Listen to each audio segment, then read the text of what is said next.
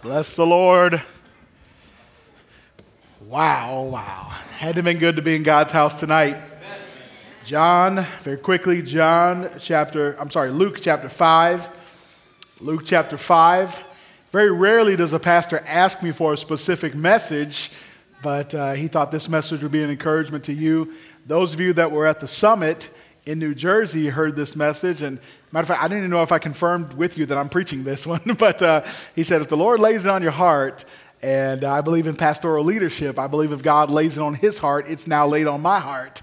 And so I appreciate that. And I'm joking when I say that he wouldn't have any qualms, I don't think, about me following the direction of the Lord. But when he said that, I thought, you know what? Earlier this week, I thought I should preach that, but I was like, you know what? So many people were at the summit. And so I believe if two of you agree on earth as touching anything, it shall be done. And so when God lays it on my heart earlier in the week and then yours, I just took it as a sign from the Lord. Luke chapter 5. Can I say, you know, we would love to give you, us three would love to give you a standing ovation for how you all have been friends to us. And you've been so kind to us. You've encouraged us with your music and with every little part that goes on here. Some of you don't really know sometimes what goes into a revival meeting like this, and everything from sound, and you folks in the sound booth and in the video booth, thank you all. We definitely get to see Brother Rob, of course, but we don't get to see the fellas that are behind the scene doing all of the videography, and I think that's on purpose because, you know, I peeked in there and I didn't really want to see their faces either. So, but thank you, gentlemen, for what you do. Those that even just get the microphones ready and get them hooked up. From leading the choir, thank you. Isn't it a blessing always to see Mrs. Baker leading the choir? And we are big on consistency at our church. Now watch this. The men in our church, how long have you been in our church? Is it 16 years? No, 19 years. Good night. It's felt like eternity, though, but... But Jason's been in our church for 19 years. I've been in our church for 30 years. I just started my 20th year of ministry. Last year, this summer, I will start my 21st year of ministry. And in case you didn't notice, Brother Jeff has been there 35 years in the same church. And we are big on faithfulness. And so it encourages us to come back here and to see. I love it because church people are creatures of habit. And you generally stay in your same areas year after year. I don't know what I'm going to do one day if I come in here and Brother Stone's not over there in that corner seat over there.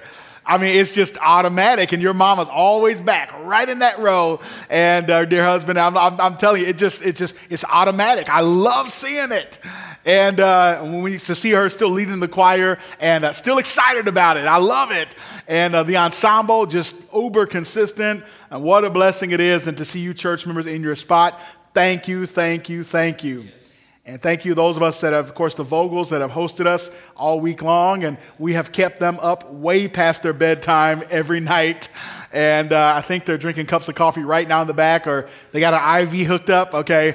But thank you, Brother Ray and Miss Lorraine, for all of your help. And every time we come here, I always say, where's my room?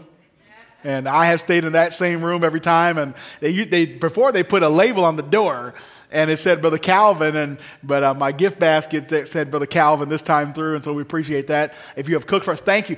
There ought to be a trophy in heaven for everybody that made cheesecake Sunday night. I'm just saying. But thank you all for being a blessing to us, and we are headed on the road tonight after this service, so pray for us, please. I don't take that lightly. I could go into stories about how God has spared my life and my family's lives. I had one time, and I won't even go into the story for sake of time, I had a time where a car almost hit us head on. It was going the wrong way on the interstate, and we were about an hour from our house, and my whole family was in the car with me, and they were headed the wrong way down the interstate. And that's one of my greatest fears, by the way, is a wrong way drunk driver, and I looked, I'm like, there's no way. Everybody else is asleep. And I jerked the wheel out of the way. There was a semi-truck behind me. He had to move over. And I grabbed my phone to call 911. When I grabbed my phone to dial 911, and I wanted to remember what time it was. And it was 1:33 in the morning when that happened. You say, how do you remember that? I remember that because when I picked up my phone and a text came through from the pastor whose church I just left that said, I just got off my knees praying for you right now. When you tell me you're going to pray for me, can I say this? You better be praying for me. You have no idea what that might mean to me or to my family on the road. And so thank you in advance for praying for us. And I am so encouraged. My, how the Lord has just worked this week. And he always seems to work in a unique way every year, doesn't he? I want you to take this look at this scripture with me tonight. Thank you most of all, Pastor and Mrs. Ferry, for hosting us. Did you get your fire fries? I did. Oh, praise the Lord. And you did share them. Okay. So now I'm able to insult the cat one more time. No. But I won't press my luck on that one there. But thank you so much, and you all have just been a dear friend to us, and I've tried to express in other ways how much you have meant to me over the years, and how at my sister's homegoing, how you blessed me, just being a friend there to me. I will never forget that, Pastor Ferry, and.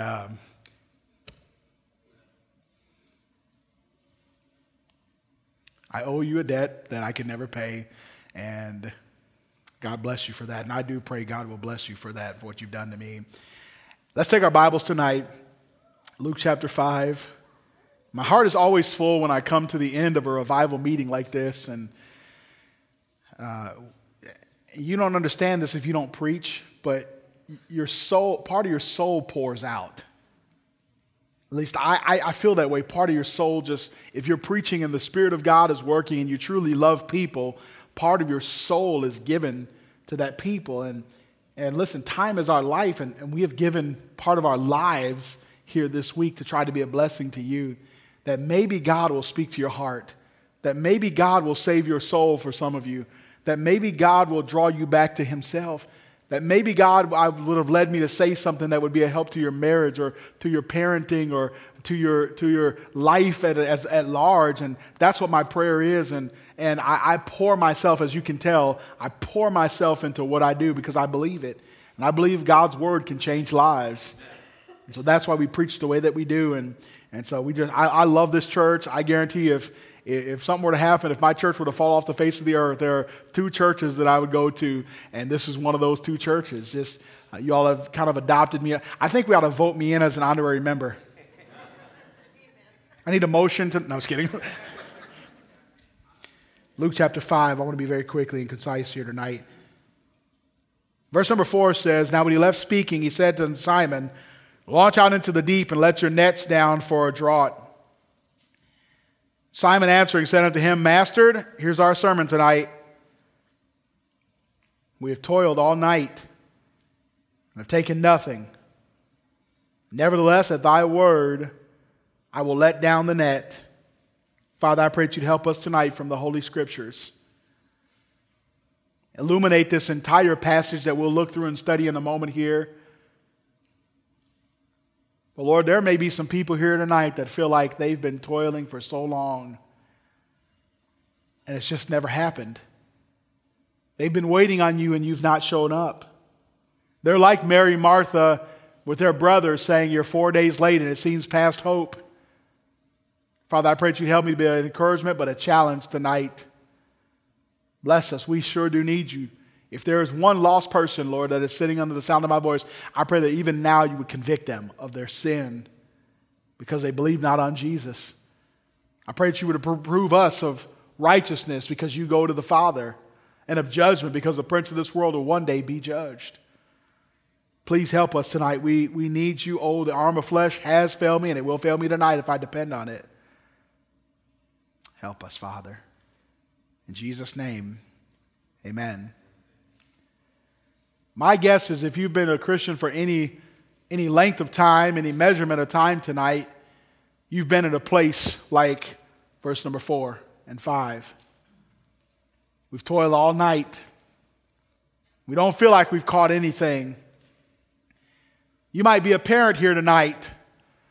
You've got a son or a daughter that's away from the Lord. And you feel like you've toiled all night. It just seems like you've caught nothing. You may be a young person here tonight and you've witnessed to your mother and father and And time after time after time, they've rejected you, or an aunt or an uncle who doesn't know the Lord. I remember praying for my Aunt Carmen year after year after year after year from 1993 when I got saved. She lived with us, as a matter of fact, at the time. And every time I would bring up Jesus, she would say, "Don't you talk to me about that few cuss words, blankety blanket religion."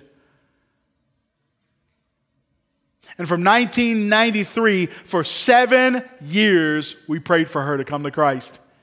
And every single time I brought up the gospel, you say, "What did that feel like, Brother Allen?" It felt like I was toiling all night and caught nothing.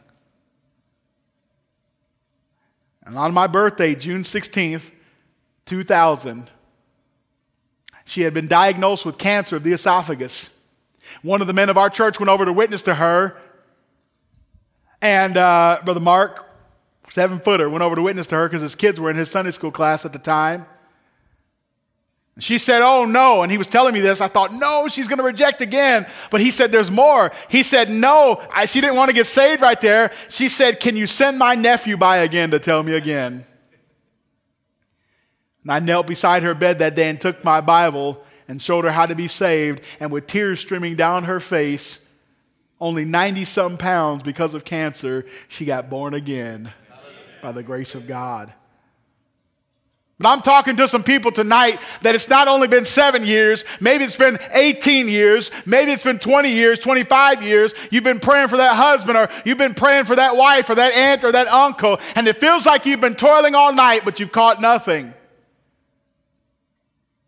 Maybe there's a person in here and there's somebody in your life beside, maybe it's a husband or a wife that's a wayward from the Lord, and it seems like you've been toiling all night and nothing's going to happen. And will they ever come back to church? Will they ever get right with the Lord? Can I tell you tonight, the disciples know what it's like to toil all night and catch nothing. Maybe there's a Sunday school teacher and you've taught Sunday school for year after year after year after year, and those that you taught, they seem to go through your fingers and nobody seems to stick, and you've been doing it for decade after decade after year, and it seems like you've been toiling all this work, and where are they? Where's the harvest? You've never seen it. There may be a bus captain in here tonight.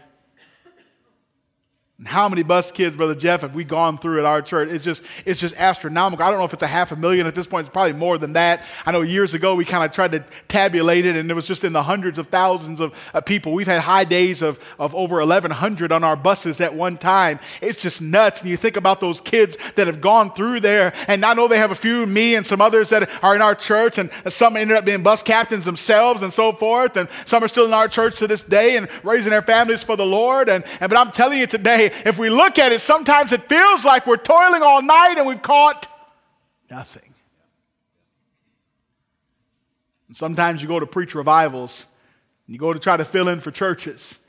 You're trying to give your heart to people, and sometimes you just have what we call a dry spell, and it seems like you're preaching, nobody's walking the aisle, and nobody's getting saved, and nobody's getting baptized, and nobody's asking you to preach, and nobody's calling on you to sing, and it seems like your ministry might be done, because it seems like you've been toiling all night. You know how it is. If you're a soul winner here tonight, you just get those dry spells, and nobody wants to talk to you, and it seems like every door is getting slammed in your face. You feel like you're toiling all night and you've caught nothing.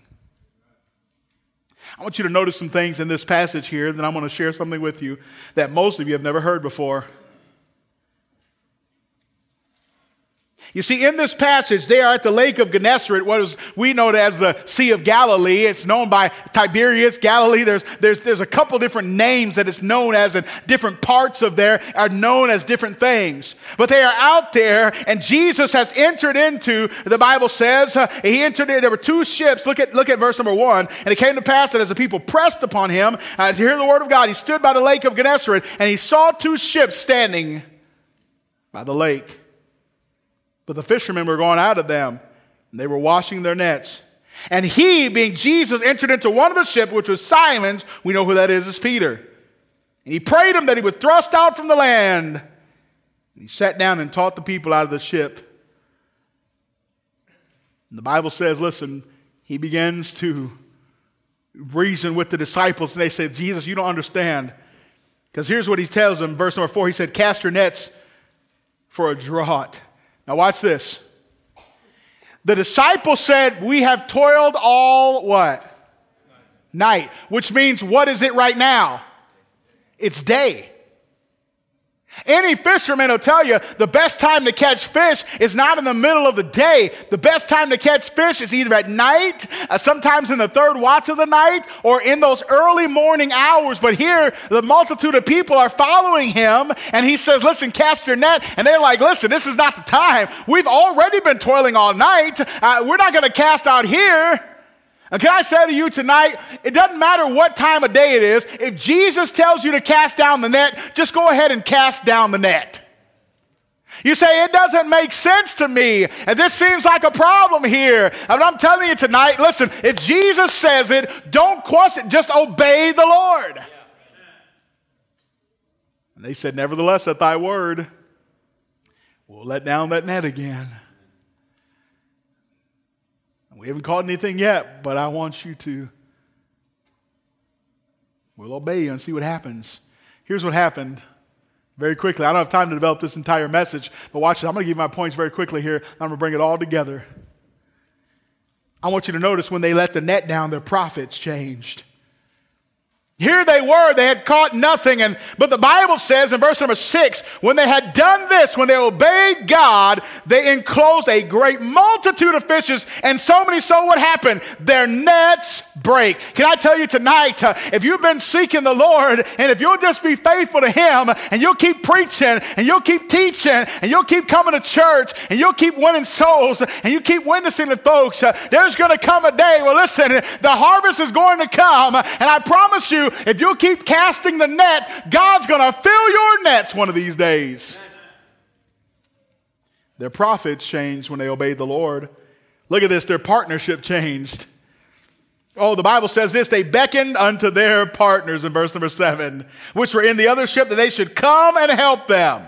And they came and filled both ships, so that they begin to sing. Hey, aren't you glad when you obey the Lord and God begins to bless your life? Listen, sometimes God blesses your blesser so good, you got to bring in somebody else to handle the blessing that God gave you. And I'm telling you tonight, the reason why some of us haven't seen the blessing of God in our lives, we've never learned to obey. We've never learned to go on even at times where it seems like it's the midnight hour and we've toiled all night and we've caught nothing. And he says, keep on casting and keep on casting and keep on casting. But we get weary in well-doing. But the Bible says, if we are not weary in well-doing, what's going to happen? We shall reap if we faint not. God sometimes will give you so many blessings. Hey, he said he's going to give you blessings where you won't even have room enough to receive it. And some of us, because of our doubt and our lack of obedience, God could have gave you a blessing. Listen to me tonight. What if somebody in your house were to get right with God tonight?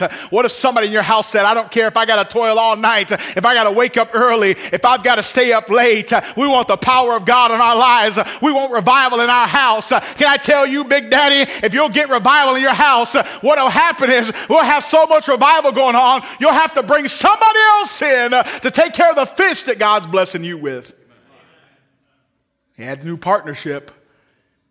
They had a new perspective. Watch this. Verse number 8, Simon Peter, he sees what's going on, and the Bible says he immediately cries out and says, depart from me, for I am a sinful man, O Lord. When God began to bless those that toiled all night, here's what happened. Oh, you get an interesting perspective of yourself. You realize that he's the one doing it. It's not you. You realize that it is the Lord that is doing it, and it's not you. Listen to me tonight. The true mark of revival is a spirit of repentance and humility. The true mark of revival is not your name being known. It's the name of Jesus being lifted up. The true mark of revival is not everybody thinking you're a great preacher or you're a great singer. The true mark of revival is that we walk out of here tonight saying, what a great God. Why? Because when you experience that after toiling all night, you'll see your Lord differently than you've ever seen him before. And you'll see yourself for what you are. Oh, just as I am without one plea, but that thy blood was shed for me, O Lamb of God, I come. Just as I am, though tossed about with many a conflict, many a doubt, fighting in fear within and without, O Lamb of God, I come. We've got to come as a worm See, their perspective changed. I want you to notice their purpose changed. Their purpose changed. Jesus said here on out, he said in verse number 10, from henceforth thou shalt catch men. He said, listen, your purpose is going to change when God shows up. Hello. Some of you are waiting on God to show up. He's going to send that magic spoofle dust revival. Listen to me. The reason why some of us don't see it is because if he did show up, our plans would never change. Our purpose would never change. And so why should he show up? Why should God send revival if all we're going to do is sit on our duff in here? Why should God send revival? Listen to me today. I don't generally charge devices that I'm not planning on using. Can we say that again tonight? My phone's down here. My iPad is down here. Guess what I did before I came here tonight? To sing and to preach and to minister to you. We plugged these dudes in. Why? Because we planned on using them. Listen to me tonight. If you don't plan on your purpose changing, why should God ever send revival to you? But what if we just say, God, whatever you want to do, whatever purpose you have for our lives, God, change us. God, make us to have your purpose in our lives. Show us your purpose. And it's that we catch man. Listen to me tonight. God is not trying to fill you with revival so we can walk around like a bunch of pious Pharisees tonight. God wants to fill you and God wants to revive you because there's a city called Simcoe. There's a county, an area called Norfolk. There's a province called Ontario. There's a nation called Canada. It's not about you. God wants to fill you with the blessed Holy Ghost. He wants to revive you here tonight.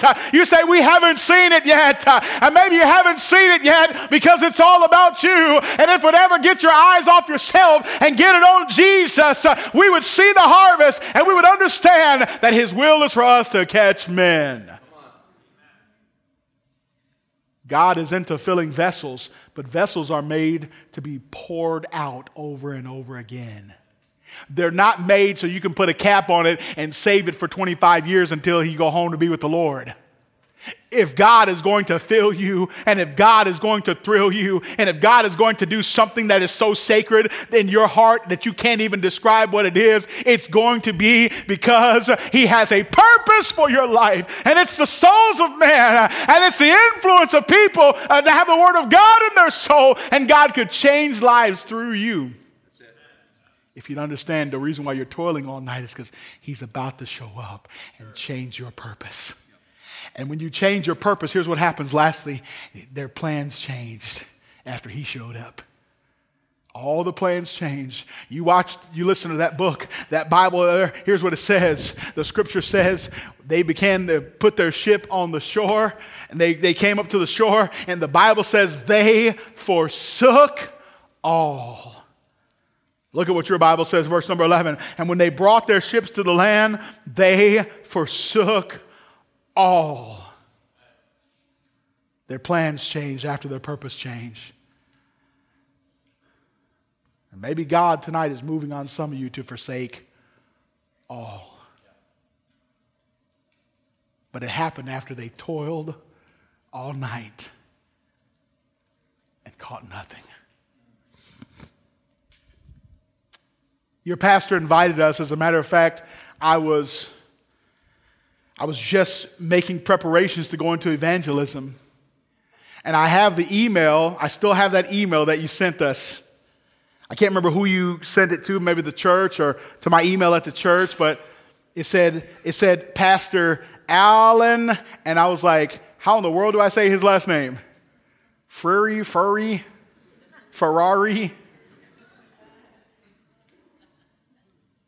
Fear, I thought it was fear when I said, okay, maybe the E is silent, it's just Pastor Fear. But I answered his email and he said, I'd love to have a singing group come in for a revival meeting. And we began to communicate back and forth. And then he said this, he said, do one of you guys preach? And I said, yes, I'm an evangelist actually. And he said, oh, this is wonderful. Come and preach.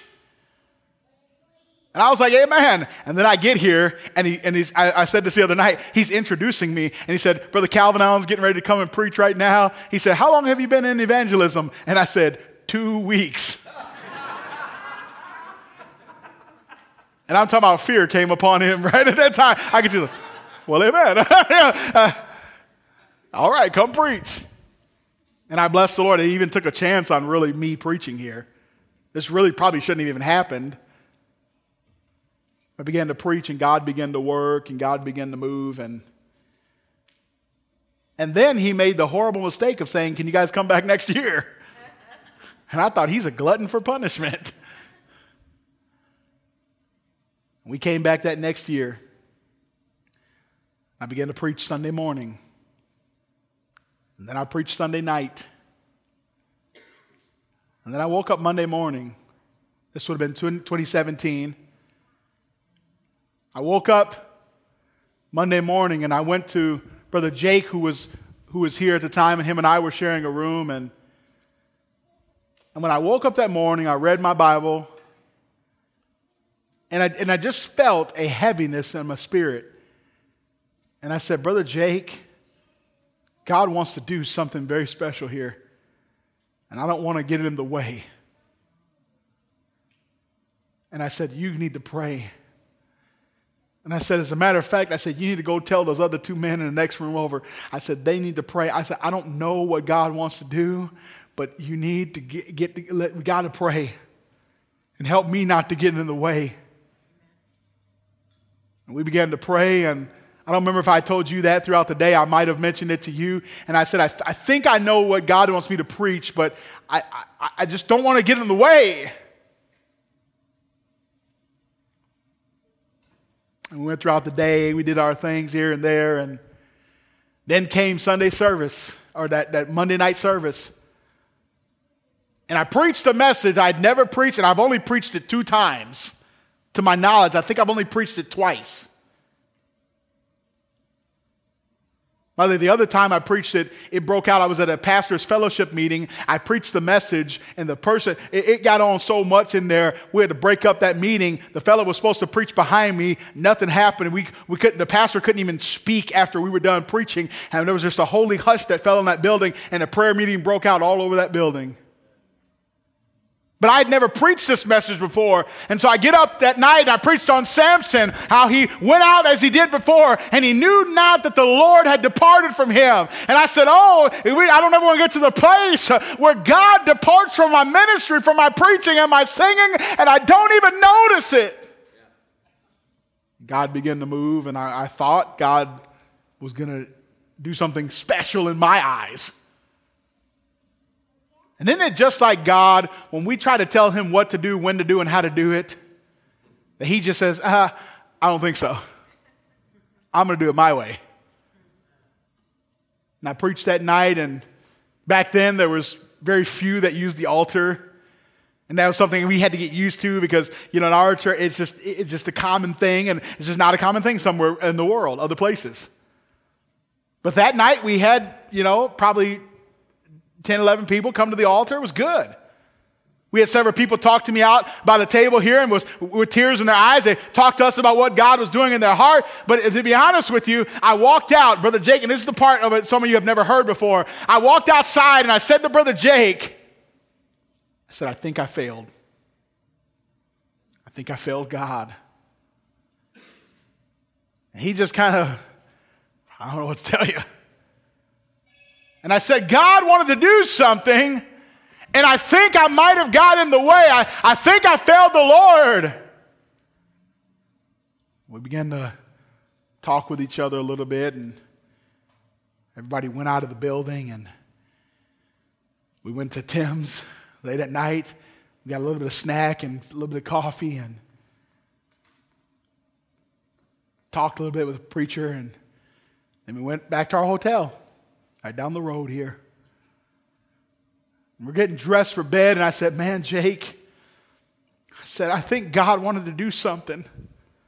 I think God wanted to do something big, and I said, I think I got in the way. Maybe there was some sin in my life that I didn't confess. Maybe there's somebody I got bitterness. I don't know what it is. Maybe I preached the wrong message. Maybe he wanted me to preach on this, and I preached the wrong message, and it could have helped his people. What was I saying? I was saying I've been toiling all night, and I've caught nothing. We went to laying in bed and on our phones and different things, and I got up to do something, and our phone rang. And I thought, okay, You know, who's calling us in our room right now? And then Brother Jake answered the phone and he said, oh, he's right here. And then I thought, well, who's calling me? There's only a few people that know I'm in Canada and even less people that know where I am, let alone what hotel I'm in the room. And then I thought, well, something's wrong. And I answered the phone and Pastor Ferry, and he said, hey, he said, my son Austin wants to talk to you.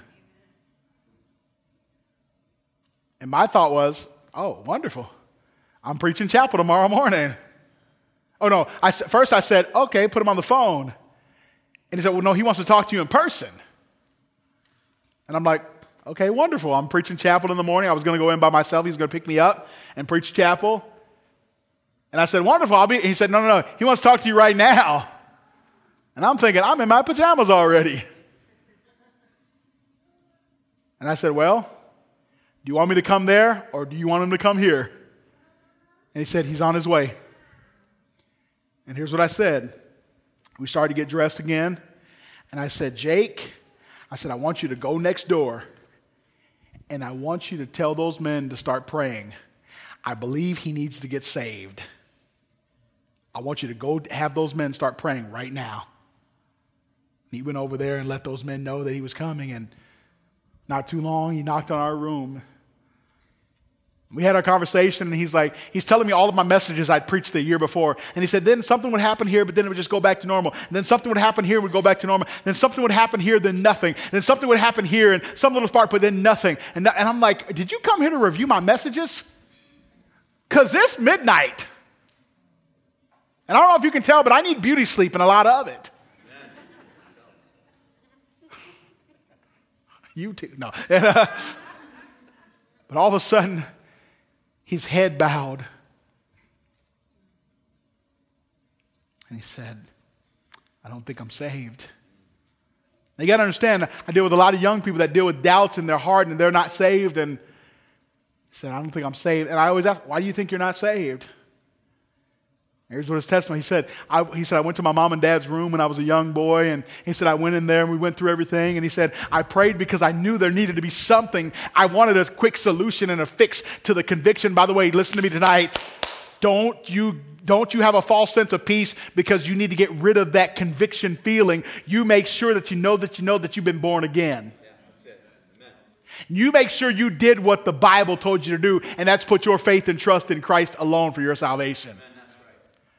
I began to go over the verse with him. I know whom I have believed, and I am persuaded that he is able to keep that which I've committed unto him against that day. And I gave him some other verses. We went through verse after verse after verse after verse after verse. And about 12:40 at night, I said, according to all of these verses, are you saved or are you lost?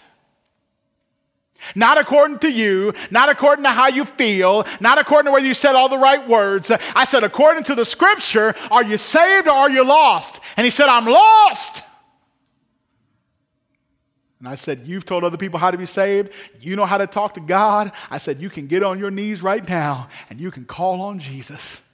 I said, I could help you, but I think you don't need that much help. I think you could talk to him.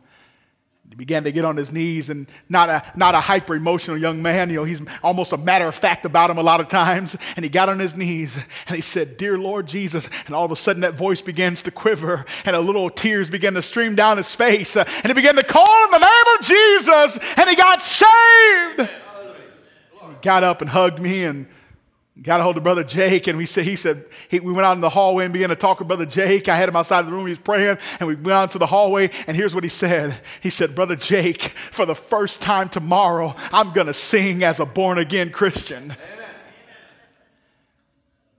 We began to rejoice, and I said, God, that's what you wanted to happen. Amen, that was it. Amen. We went to bed that night. I said, you make sure you tell your mom and dad when you get home. He got home, Pastor Ferry called me, and he said, man, thank you. And he talked about getting me in the morning, and we got there in the morning, and we got there that morning, and he said, hey, I want you to, he said, we need to pray. He said, Mackenzie ended up going home. He said, and her mom, of course, they had diagnosed you, and they'd given you, really, they put a timetable on your life at the time. And he said, it might be something with Joanne. We don't really know what happened. He said, you just need to pray. We got here, and as we came in there, Austin came walking out of the building to meet us. And he said, Dad, did you hear about Mackenzie? And he said, well, yes. He said, we're going to pray. He said, no. She just went home. Her dad came to get her, and she got saved. And I thought, that's what God wanted to do. Woo! 2 young people saved. We were rejoicing. We walked into chapel. I preached the message on if our heart condemn us, God is greater than our hearts. Young people began to make decisions, and we went out and went to the office and didn't think anything of it. We got a knock on the door from one of the teachers who I can't remember which one it was, but it was a knock on the door from the teacher, and there was a young man. He was about 9 years old or so, 8 or 9, and he, what's that? Chris Weens, y'all know who that is. And Chris came into the office there, and the preacher said, hey, what's up, buddy? And he said, I was in math class, and blah, blah, blah, blah, blah. And pastor said, well, did you come in here to talk to us about math class? And here's how he said it. No, I came to get saved. I mean, he was like 9 going on 50. I need to get saved. And we're like, okay. We'll lead him to Christ there in the office there. And I'm like, God, that's 3 young people. Oh, bless the Lord. We get ready we call the other men and tell them, hey, get ready, we're about to go to the Burger Barn. We got a rain check with Brother Kevin on that one, Burger Barn, and we're supposed to go today. We got you, brother. And we said, let's go to the Burger Barn. The pastor and I didn't even get to the door. We heard somebody coming up behind us. We heard feet rapidly coming up behind us. We both turned around at the same time, and there was a young man standing there with tears streaming down his face. It was Noah. Noah what? Noah Vart. And he said, I need to get saved. And I thought, hallelujah. Yeah. God's doing something. We went back into the office. He got saved. We picked the men up from lunch, and I said, bless the Lord. I said, this is awesome. This is what God wanted to do, Brother Jake. God has done it. Came back to service that night. Austin said, can I give my testimony before we ensemble sings? He gave his testimony. They sang, I remember the song. They sang Song of Grace that night. And he said, for the first time tonight, he said, I am singing and we're all on the same team. Mm. And you know me during Song of Grace. You know what I was doing, right? Right there on the front row looking something like this right here. And I began to shout and praise God. Pastor introduced us. Y'all listening tonight?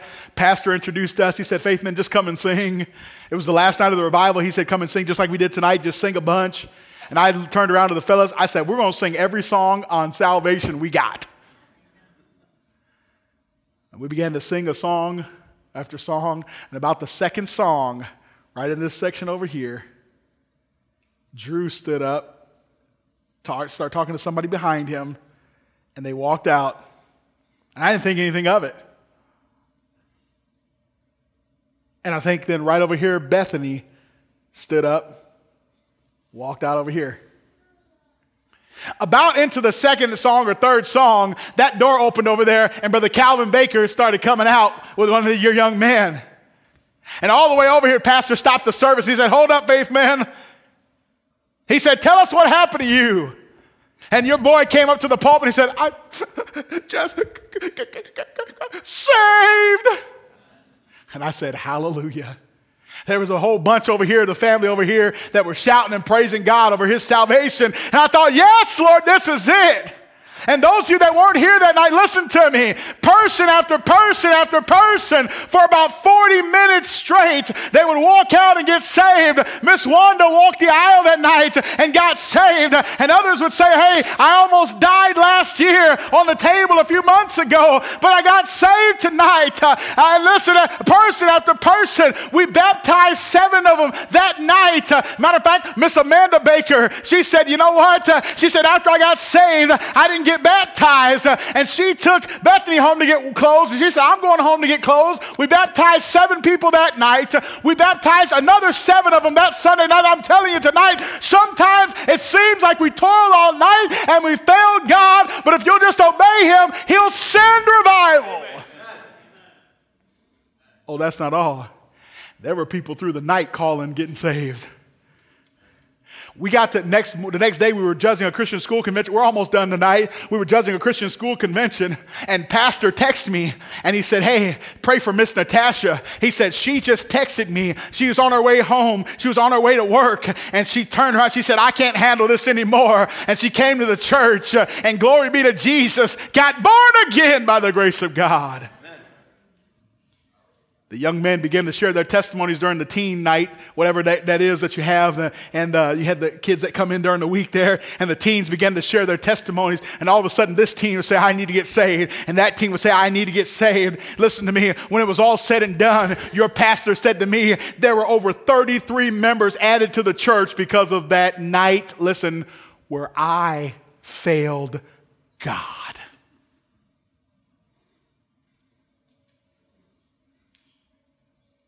And there are times in your life that you are looking at things happen. You're saying, God, we haven't seen it yet. It's been a couple years. We haven't had a night like that yet. Don't you know that God can? Yes. And it may not happen exactly like that, but don't you know he can show up when he wants to? Amen. He can flex his muscle when he wants to. Don't you know this? I've been in meetings where I was in a revival one time that got extended. I was in a revival meeting. The other preacher and I were kind of trading off preaching, and I was singing most of that meeting. His wife sang a little bit as well. And the last night, he said, God's told me to preach on this. He got up and he preached on tithing. And I'm thinking, that doesn't go well with revival. I'm for it. But I thought, this dude is preaching on tithing to end a revival. Have you lost your marbles? He preached on tithing that night, Brother Fabio, and 2 young ladies walked down and surrendered to the mission field. You know why? Because God doesn't need my preaching. He doesn't need my sermon. He doesn't need my ideas of what revival ought to do. He doesn't need my little songs. He doesn't need my little outline. What he needs is a servant that is willing to say, yes, we have toiled all night and it seems like there's nothing going on, but nevertheless, at thy word, I'm going to launch out again. I'm going to pray again. I'm going to seek revival again. I'm going to read my Bible again. I'm going to preach another meeting at a church. I'm going to run another service here. I'm going to run that bus route one more week. I'm going to witness to that next person. I'm going to be faithful to God. I'm going to sing that choir song. Why? Because at thy word, and all of a sudden, God's going to start pouring out a blessing on Bethel Baptist Church that you won't even have room enough to receive it. But God needs somebody tonight that is here, that is toiling all night right now, that says, Les, pray for that wayward loved one again. Pray for that lost young person again. Pray for that marriage again. Pray for that Sunday school class again, because it may be that he shows up and we got to call somebody else over here. Hey, there's so many people getting baptized. We need some more robes. And there's so many preacher boys on here. We gotta divide them up and send them other places. Hey, there's so much money coming in for missions. We gotta find missionaries to come and give money to. Hey, there's so much of the presence of God over here. We gotta cut the songs down because people are just responding and the Spirit of God is just moving. Wouldn't you like to see that tonight? Wouldn't you like to see the presence of God fall on this nation again? Wouldn't you like the presence of God in your home? Wouldn't you like to see God bring a harvest to you again? It'll happen because you've not seen it, and you think you might even have failed God. But just keep on throwing that net. Yes. That's my challenge to you tonight. Keep on throwing that net. Haven't seen it yet? Don't worry about it. Keep on throwing that net. The prodigal hasn't come home yet? Listen to me. Keep on casting that net. I know you've been toiling a while. I know it seems like nothing. And by the way, the meeting I was in when my sister passed away, unreal what was happening in that meeting. I'm talking about, I preached the first night. I got up to sing a song. Listen to me. All I did just like I did the other night here. I got off of the piano and God just said, sing some songs about the cross. I started singing songs about the cross. I had never preached. I didn't even say, open your Bible. And 7 young people walked down the aisle and got saved. 7 more came during the invitation and got saved. God doesn't need me. I need him. Do we understand that tonight? God doesn't need your net. The fish are already there. He's just wanting to know, are you willing to throw the net out? Because he's already got the fish to fill it. Amen. People, we had an invitation Tuesday night. We spent over an hour and a half, young people pouring their hearts out to God, meeting with each other all over that camp. I'm telling you, it was on like Donkey Kong. You know God can do it again. I preached 2 months later. I preached an hour away from there every service. They sang this song that was before Jesus stepped in, and I just sat down and I said, "Y'all are going to sing that again because God doesn't want me to preach it yet." We began to pray. Listen, over an hour later, we had 14 people walk the aisle to get saved. He doesn't need me. Only thing he needs me to do is cast that net. Yeah. Can I draw your attention to one more scripture? We're done. You remember when after the crucifixion? Jesus has died. They're all in a state of depression. They're sad. Their Messiah has been taken. And now many of them believe that his body was stolen. And they're like, man, this is... And Peter said, I go a-fishing. Remember that? He wasn't just saying, I'm going to put a line in the... He went back and he got out of another boat and nets. He was saying, I'm going back because I have toiled and I've caught nothing. Jesus is gone. It's all for naught. And then somebody appeared on that shore. And you want to know what he said to them again? Hey, you catch anything? No? Here's what you do. See if this sounds familiar. Cast your net on the other side. They cast therefore, John chapter 19, they cast therefore, and were not able to draw it for the multitude of fish. And you know what Peter says? The same exact thing that he does in Luke chapter 5. Lord, don't look at me right now. He throws himself into the water because he's fishing naked. And you know what John says? It's the Lord. You know what they said? What are we doing now? What are we going to do? You know what Jesus told them? The same thing he told them in Matthew 5. You're going to be fishers of men. And maybe this revival tonight is God reminding you again, just like he did 2017, he is still able to do. He is still able to do. But you know what happened back then? We just cast our nets and say, let's see what God does. You know what you need to do tonight? You need to cast out that net and say, God, all to Jesus I surrender. All to him I freely give. And cast that net. Let's pray. Every head bowed, every eye is closed tonight. I wonder who would testify and say, Brother Allen, I'm saved. I'm saved. Here's my hand. I'm saved. I know that I'm saved. I'm sure that I'm saved. I've trusted Jesus Christ as my own personal Savior. You may put your hands down. I wonder if there's anybody here tonight that would say, Brother Allen, I am not saved. If it would be true, if you were to go over those scriptures with me like you did with that Austin and other young men, listen to me tonight. I don't know that I'm saved. Would you pray for me tonight? I want to be saved. Was that you tonight? Would you raise your hand and say, oh God, that's me. I need to be saved. I need to trust Christ as my Savior. Anybody like that tonight? Here's my hand right now. Here's my hand. I need to be saved by the grace of God. Thank you, young man. I appreciate your honesty. I need to be saved by the grace of God. Pray for me. Thank you, young man. I need to be saved by the grace of God. See your little hand. Listen to me tonight. My prayer cannot save you. You need Jesus to do that. And he's willing. If you are willing to accept him, he will accept you. He will embrace you. He will make you his child. He'll give you a new life and a new future. Christian, tonight, I wonder if there's anybody here that say, I want to cast that net again. I've been toiling, and maybe you've caught nothing, but I'm willing to cast it again. If that's you here tonight, I want you to do me a favor. I'll not ask you to ask your hand. I want you to stand up right where you are right now and make your way to this altar and say, that's me. I've been toiling all night, but I've not caught anything. And by the grace of God, I'm going to keep casting my net upon the water and see what God does. Maybe it's a Sunday school class. Maybe it's a wayward loved one. Maybe it's your soul winning. and you've not seen God use you to take a man and maybe change his life, and God began to bring him in church and disciple him. Listen, I know you've not seen it, or you've not seen it in a while, but God is still able. He is still able. Maybe it's a loved one you've been praying for, or a situation in your life that seems hopeless and helpless. Can I tell you, there is a God in heaven?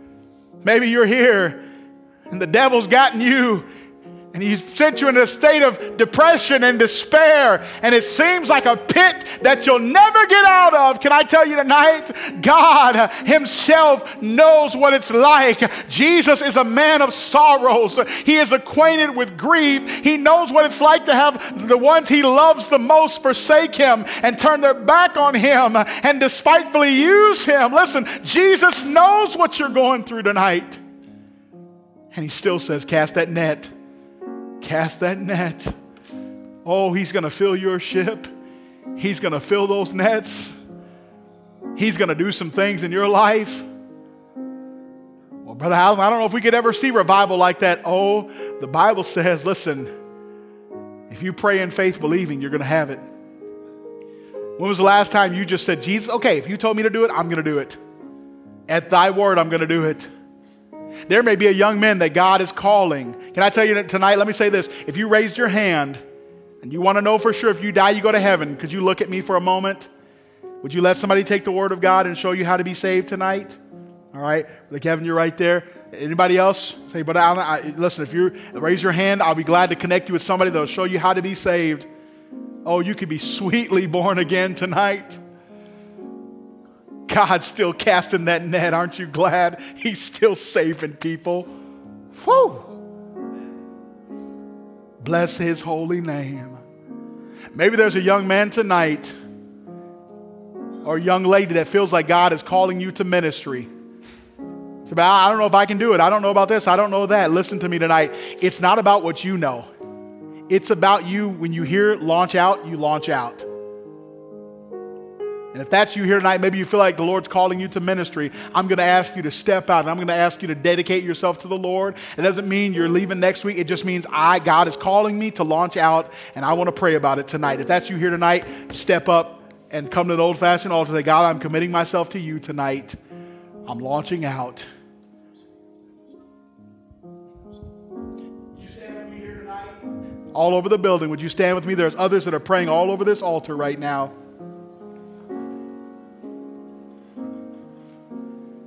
All over the building. Would you mind the Lord tonight? Would you say, at thy word, okay? I want to see God do it. You know, I go into every revival meeting like that. I don't know what's going to happen. But the pressure's not on me. The pressure is on, listen, God's the one that called me to preach. God's the one that built this church. God's word is going to be preached. Now, if I don't preach the word, then yeah, it's back on me. But if I preach his word to his people under his anointing, something's going to happen. I don't know what it is. Something's going to happen. Because his word will not return unto him void. Listen, his hooks don't come in empty. You say, I preached somebody who didn't get saved. You have no idea what happened. Just mind the Lord. Maybe it's some other decision that God's leading you through or putting on your heart tonight. Would you surrender tonight? Would you totally surrender to him tonight? Would you be like Peter and let him change your purpose and plans? Would you get back to the shore and forsake all? There was a tradition amongst, I believe it was the Vikings, when they would go into battle and they would go into an island, what they would do is they would burn their ships so they could only go forward and not backwards. You know, the problem with us preachers, we keep every ship just in case. We've got backup plans, don't we? If this doesn't happen, listen, don't live in the if. God told you to launch out, you mind the Lord.